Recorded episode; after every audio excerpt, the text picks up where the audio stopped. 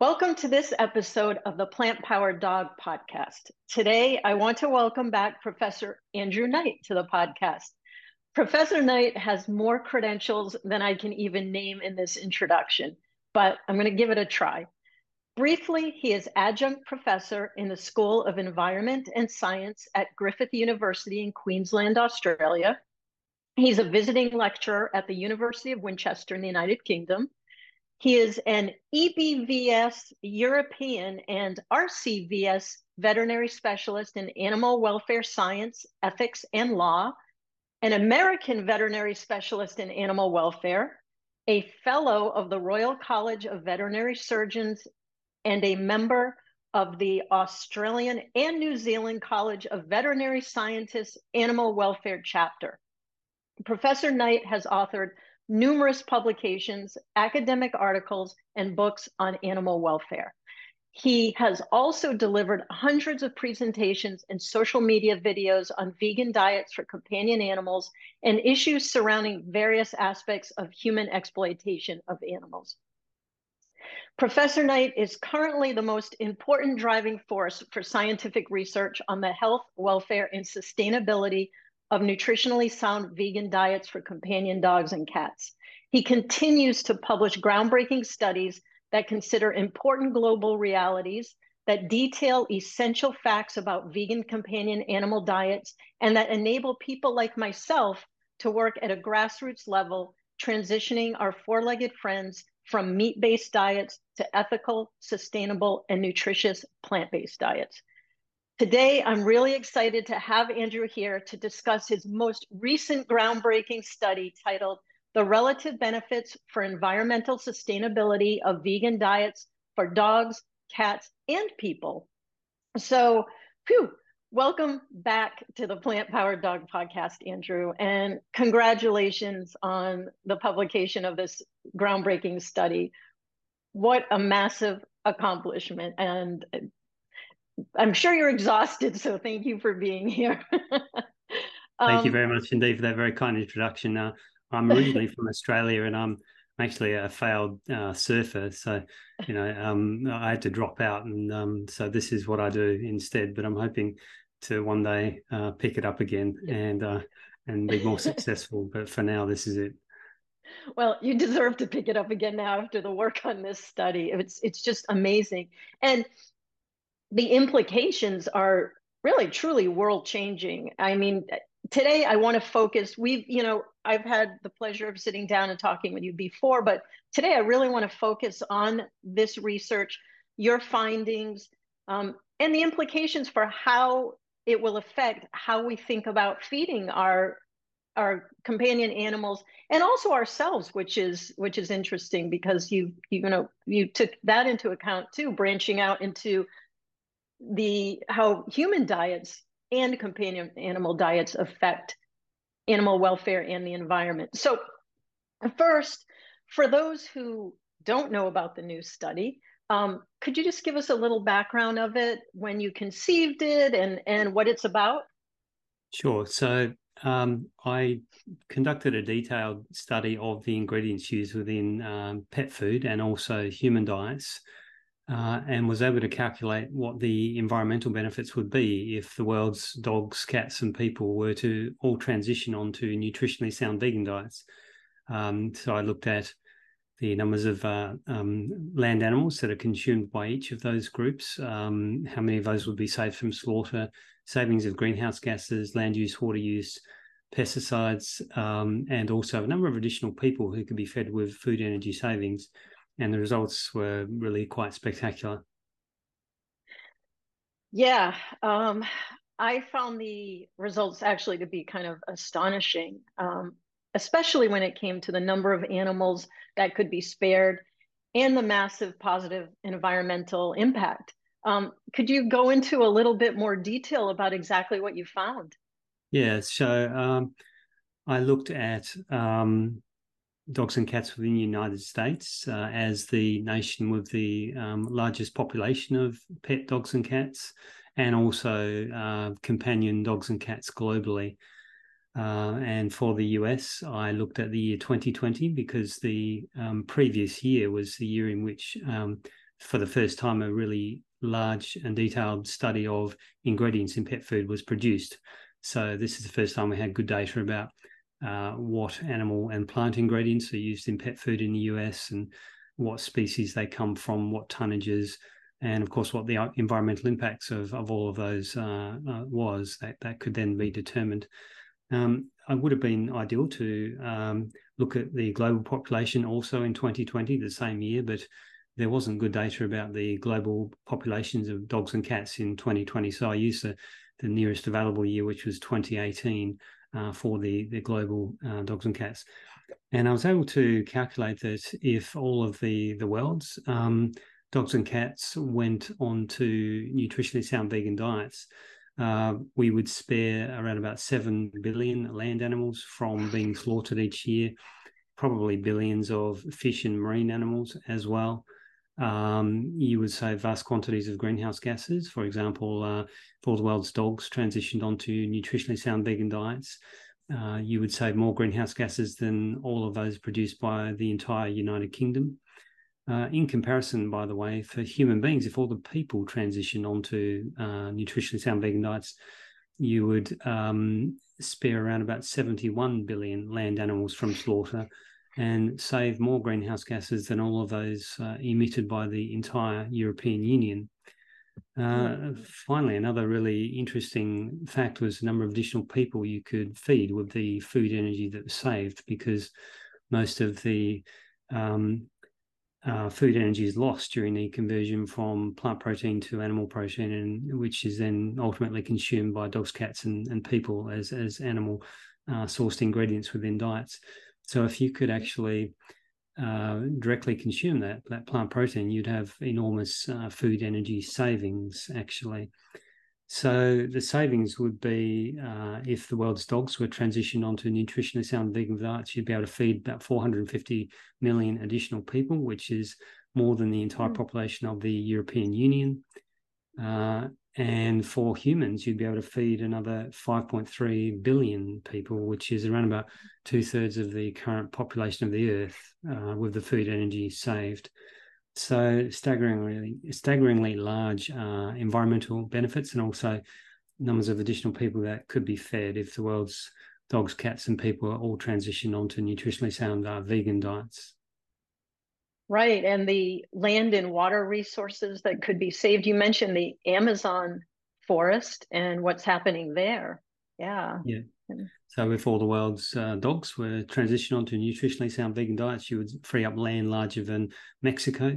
Uh, for humans, you'd free up land larger than Russia, which is the world's largest country, combined with India.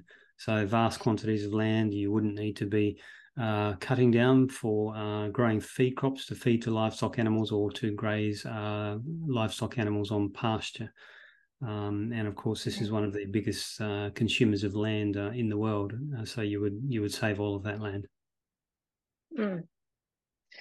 Yeah, it's so inefficient to use crops and land and water to feed animals to feed other animals and people, right? It's like let's yeah, eliminate the middleman seems to make sense. That's because most right. of the plant produce that you feed to livestock animals doesn't go directly into producing usable um, muscles, i.e., meat or milk or eggs. Most of it actually goes to simply supporting the bodily processes of livestock animals, um, growth, maintenance, tissue repair, functions like that, rather than uh, supporting the direct production of usable products for people to consume. So it's a very inefficient process, and most of the energy is, is lost during the conversion process. Um, this is referred to as the food conversion ratio, and the ratios vary between the species, but they could be as poor as uh, 10 to 1 in the case of cattle. So you might lose 90% of the, the inputs during the conversion mm. process. Um, and they improve uh, with uh, pigs, poultry, and fish. Uh, but even with fish, you you you wouldn't get better than two to one or three to one. So you'd still be losing uh, at least half of what you put in, if, if not more than that.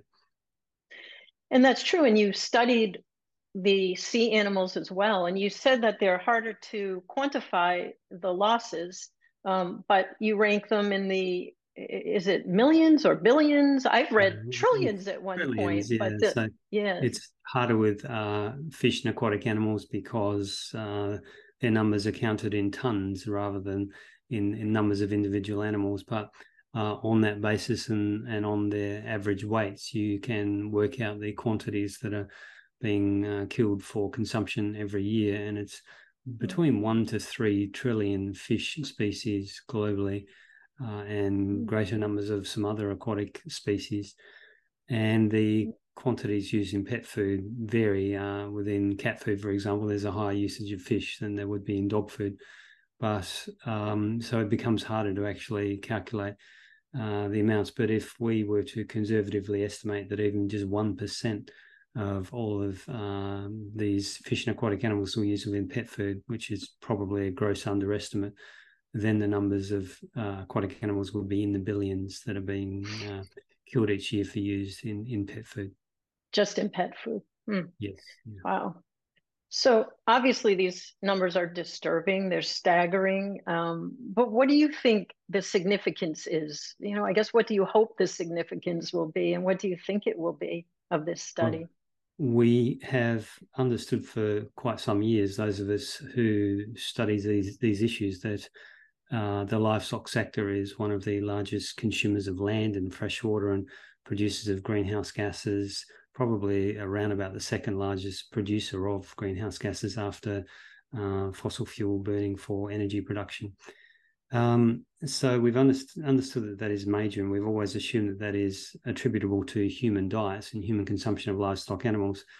Uh, what this study shows is that actually the consumption of animals within pet food is a major uh, part of of this. Uh, globally, uh, it's at least nine percent of all livestock produce consumption, probably uh, significantly more. Mm. Within a wealthy nation such as the United States, it's at least twenty percent, and again, probably significantly more.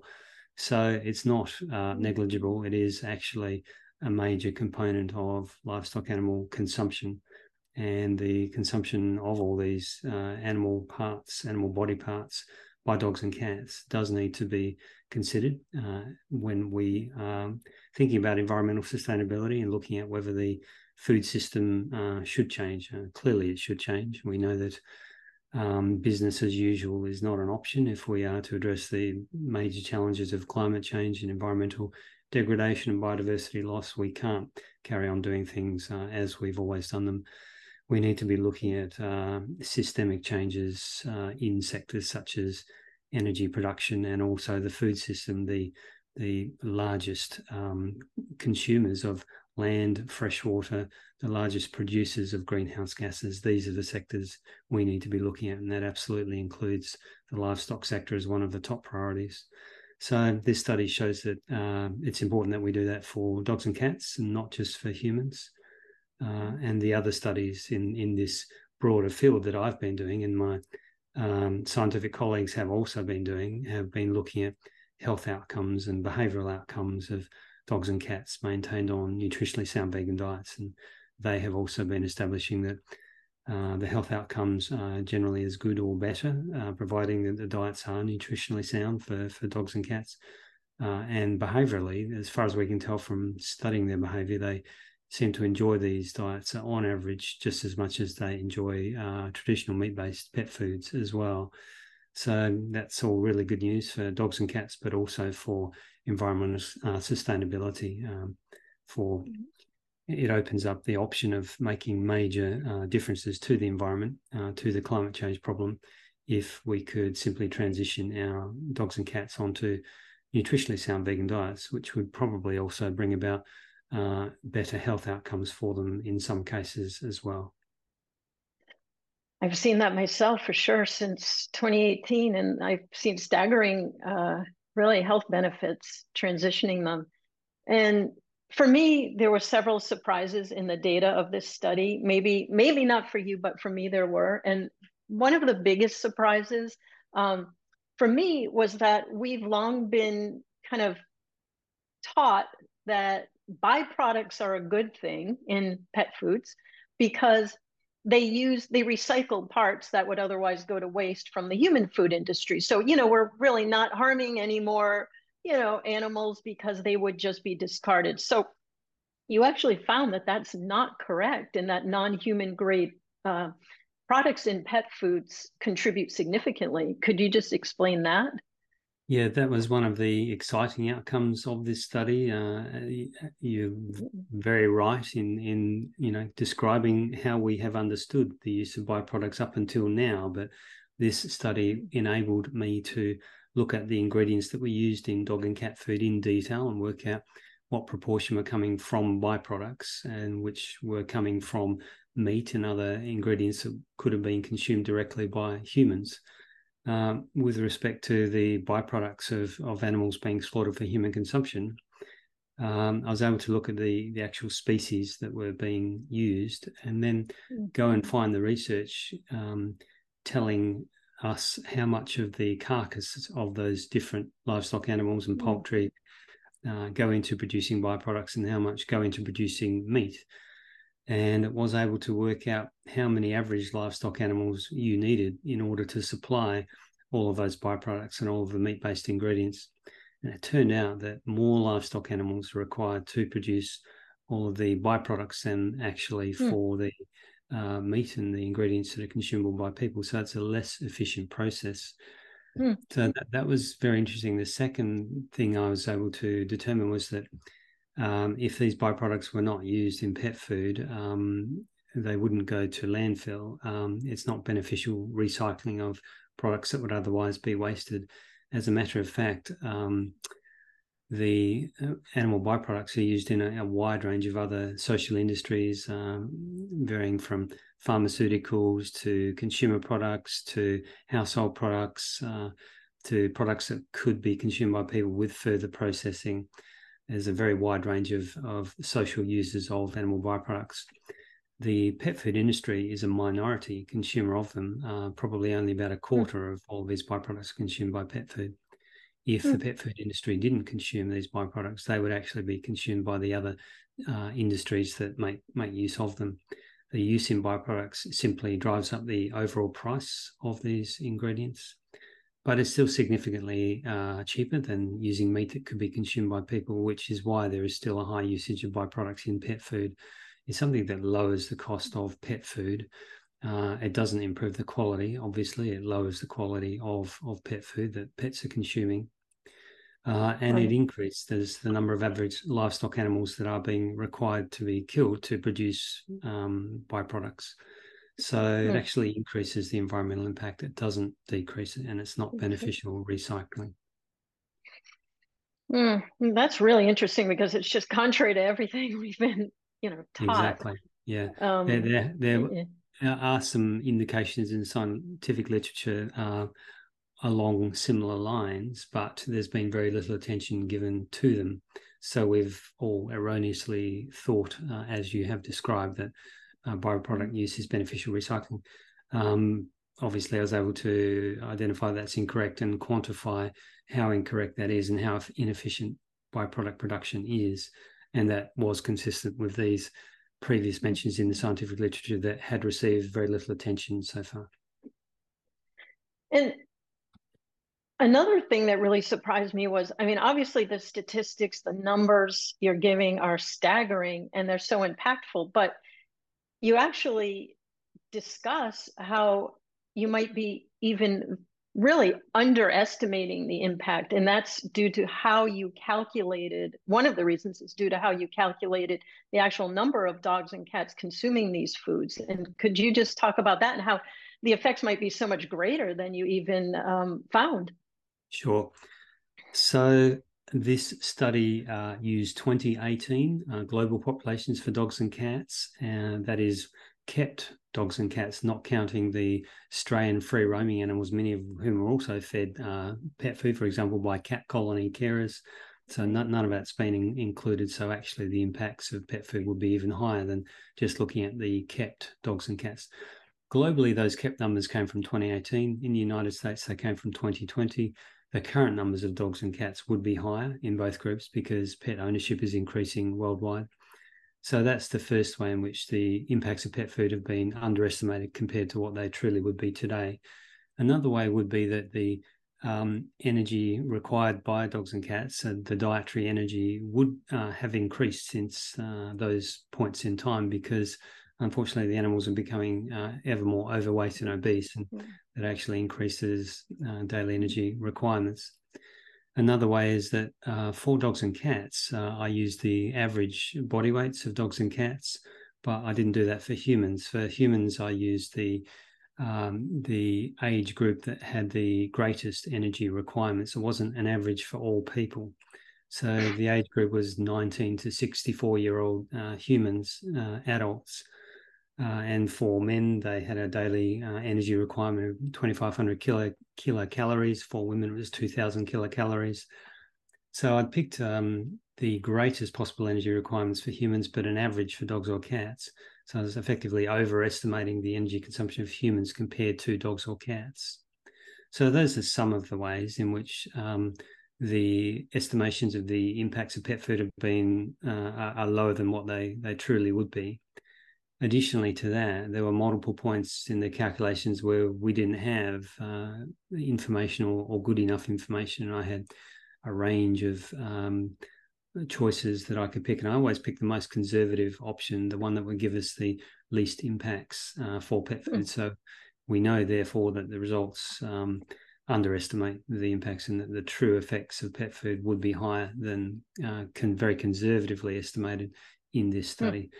And yet, even those very conservative estimations are, are, quite staggering. They show us that there are major environmental impacts of pet food and also major uh, benefits to environmental sustainability that are available through the use of nutritionally sound vegan diets. Mm. So I had several aha moments reading this that I mentioned to you. And maybe you maybe for you they were the same, but did you have any other particular aha, you know, light bulb moments when you were doing this research that maybe you didn't expect? Or? I, th- I think the key one of the key ones was, as you've pointed out, uh, the really surprising result that actually the use of animal byproducts in food increased the uh, dietary ecological paw print. It didn't decrease the ecological paw print. And secondarily, I suppose, just the the sheer uh, size of the environmental impacts of all of this uh, animal um, ingredients, animal source ingredients within pet food, and what the savings would be when they were replaced by plant based ingredients because no one's calculated that before and you need to you can't simply get rid of the um, animal impacts and have a result. You need to replace it with the impacts that would be would still be there if you use plant-based ingredients uh, you need to work out what the difference is and nobody had done that before and even when i i did all of that the the differences resulted in massive environmental savings and food energy savings so that was exciting there was also um, a very big difference between dogs and cats uh, and mm.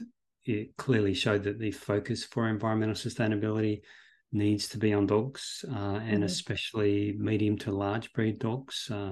I reviewed all of the other studies that had been conducted in this field so far, and they're, they're described in the discussion.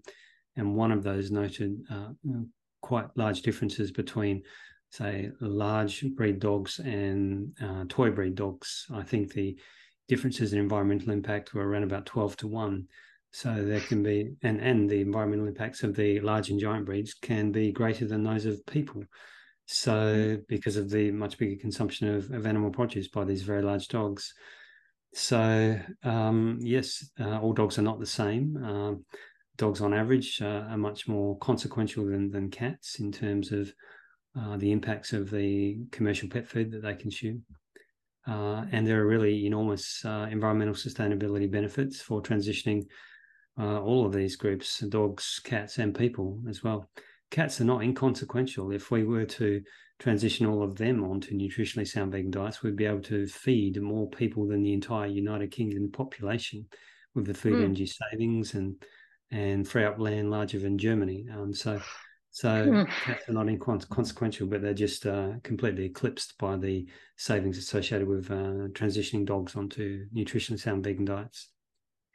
Well, like you say, dogs can be as large as people, and whereas a, a human omnivore might eat a salad one night for dinner and pasta another night, you know, the dog, I know from when I was formulating these diets, it's just meat, meat, meat, meat every day, day in and day out, and especially with this the raw food um, feeding movement. It's tremendous amounts of meat that they consume.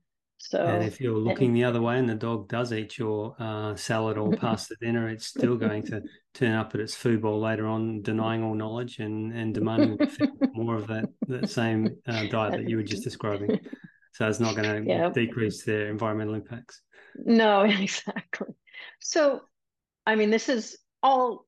I mean, I think for for the discerning mind, this is, you know, um, sure makes a lot of sense and it's very convincing obviously we know that there are a lot of people out there who have beliefs about how dogs and cats should eat um, what sort of resistance have you gotten or do you expect to get from this study yeah, there are two main concerns that uh, people have, and that is uh, will their um, animals be healthy on vegan diets? Um, and the other one is will they be happy uh, if they have been used to eating meat as most of them have been?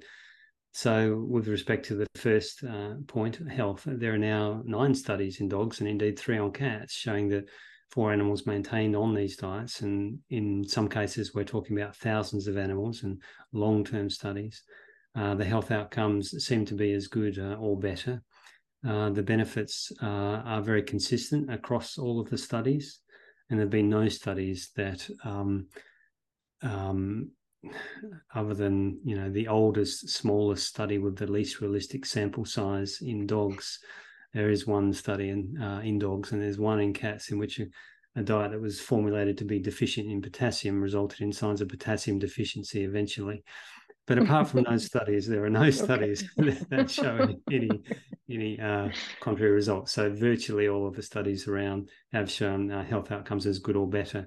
Sometimes they're quite striking. Uh, a study published last year of nearly 1,200 dogs showed that um, the previously owned dogs uh, live for uh, an average of one and a half years longer if they were on a vegan diet, and that's like a person living about an extra decade uh, at the end of their lifespan, which is mm. clearly a, a, really big difference. Um, and they're not just living longer, they're having better quality of lives because they seem to have lower rates of um, itchy skin, ear canal problems, things which adversely impact their quality of life. And they tend to have uh, uh, reduction in being overweight or obese and better mobility and reduction in musculoskeletal disorders as well. So these are the sorts of benefits that are coming up consistently across multiple studies. So it's, it's very exciting for the welfare of dogs and cats it translates into cost savings for people because uh, we have calculated in our research uh, what are the reductions in uh, needing medication, needing to visit veterinarians, reduction in rates of illness. Uh, all of those things uh, translate into economic savings for the the mm-hmm. um, pet parents um, that have to pay for those bills. And of the other, the second point was the happiness of these animals eating their diets and that's been studied in a range of smaller studies, but also a big one that we published two years ago, looking at the um, behavioral outcomes of more than 2,300 dogs and 1,100 cats, uh, looking at every behavioral indicator that had ever been identified of how much animals enjoyed their different diets. And we looked at the extent to which these uh, were consistent and different between plant based and meat based uh, diets. And we found that on average, um, dogs and indeed cats consuming uh, nutritionally sound vegan diets seem to be enjoying their meals as much as those uh, eating uh, traditional meat-based diets as well. So that really uh, addresses the key concerns that, that people have, concerns about health and happiness of their animals, and you know there there there only seem to be benefits. There certainly aren't disadvantages uh, with respect to to health uh, and behaviour. And obviously, you studied and you do study cats as well as dogs. Um, I admittedly, you know, am a dog nutritionist. I don't study cats. I, I am very interested, though, in what you're finding. And so, because we've talked a lot about cats, and I've actually had more and more people asking me about uh, plant based diets for cats, could you talk a little bit about another recent study that you just published and what it found on the health benefits um, of vegan diets, nutritionally sound vegan diets for cats? Yeah. So we uh, studied health outcomes in 1369 cats. So that's a really large scale study, um, the largest so far, actually. And we looked at the um, prevalence of uh, general indicators of illness um, and also specific health disorders uh, in all of these cats. And then we looked at the diets that they were on, whether they were on vegan diets or, or meat based diets. And we found that um, for average cats, so I should say that we first controlled for differences between the dietary groups in age, sex, uh, uh, cat location, indoors, outdoors, uh, and so on.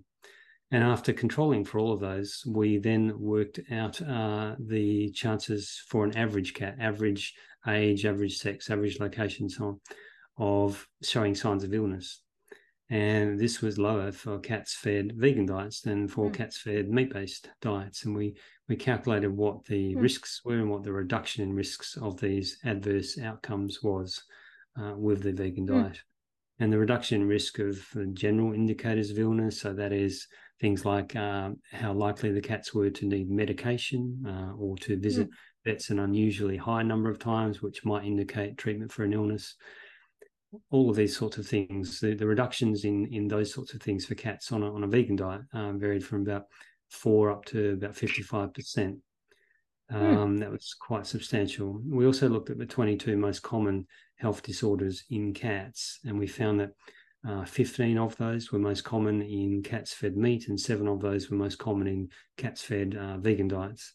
Um, almost none of these hmm. differences were statistically significant, but collectively they constitute a strong trend, um, indicating that the uh, the cats fed vegan diets tended they had a tendency towards having better health outcomes. Actually, they certainly didn't mm. have worse health outcomes. So that's very exciting for people that are interested in health and, and well-being of their cats and of course environmental sustainability too because it opens up the possibility of, of us being able to achieve all of the environmental benefits uh, uh, mentioned for cats uh, if we feed them nutritionally sound diets, vegan diets. And I know, yes, and I know that when people contact me, um, their kind of last bit of holding on to purchasing and touching animal parts, you know, meat is to feed their, in my case, to feed their dog. And there's an immense amount of sort of freedom, I think, that is, um, you know, related to being able to give that up. And it feels, I think, really good. So your studies, your research are really helping so many people on a grassroots level to have the confidence to, you know, stop purchasing meat, stop handling meat, and still feel confident that they'll have what they want healthy happy animal companions. So it's it's just so important. Um, i hope i know it i know it's having the effect on a grassroots level. I hear it. I hope that it's going to have the effect on the pet food industry in general. I, what what do you think about that? I mean do you see how do you see this in the next five ten years um, do you think that these studies are making their way through you know to that world i'm sure they they are but are they really resonating? Yeah. So most of this research has just been published within the last two years. Some of it is still forthcoming. Um, and it has still to trickle down to the uh, pet owning world. Um, there is a lot of interest. There has been a lot of coverage of the recent studies you've mentioned, which is fantastic. Um, and I've seen an explosion of new um, vegan pet food brands being developed by companies and brought to market, which is great. Nevertheless, um, it's still difficult in some parts of the world to get access to them, and we need more of them. Uh, we know that uh, convenience for consumers is a key uh, determinant of what they choose to buy. So it's important that these products um, do become uh, available, and, and, they are increasingly becoming available uh, easily uh, around the world. But I expect that concerns about climate change, greenhouse gases, environmental sustainability are only going to increase, not not decrease. Uh, this has got to be one of the easiest predictions uh, I'll, I'll, ever make. Uh, accordingly, accordingly, uh, interest in the environmental benefits associated with plant-based diets, which are, are incredibly clear and supported by uh, amazingly consistent, strong evidence uh, will become of increasing interest. Those those benefits have been clearly reported for human diets, and and now we have uh, this study quantifying how big those benefits will be for animal diets as well. So I would expect um, the transition onto these diets to uh, gather pace. Uh, and the main factor, I think, holding um, holding the tide back at the moment would be lack of awareness of all of this new scientific information that's recently become available in the last two years. Uh, as I say, that's changing. It's being widely reported. There is a lot of interest, but most of the pet owning world still would not yet be aware.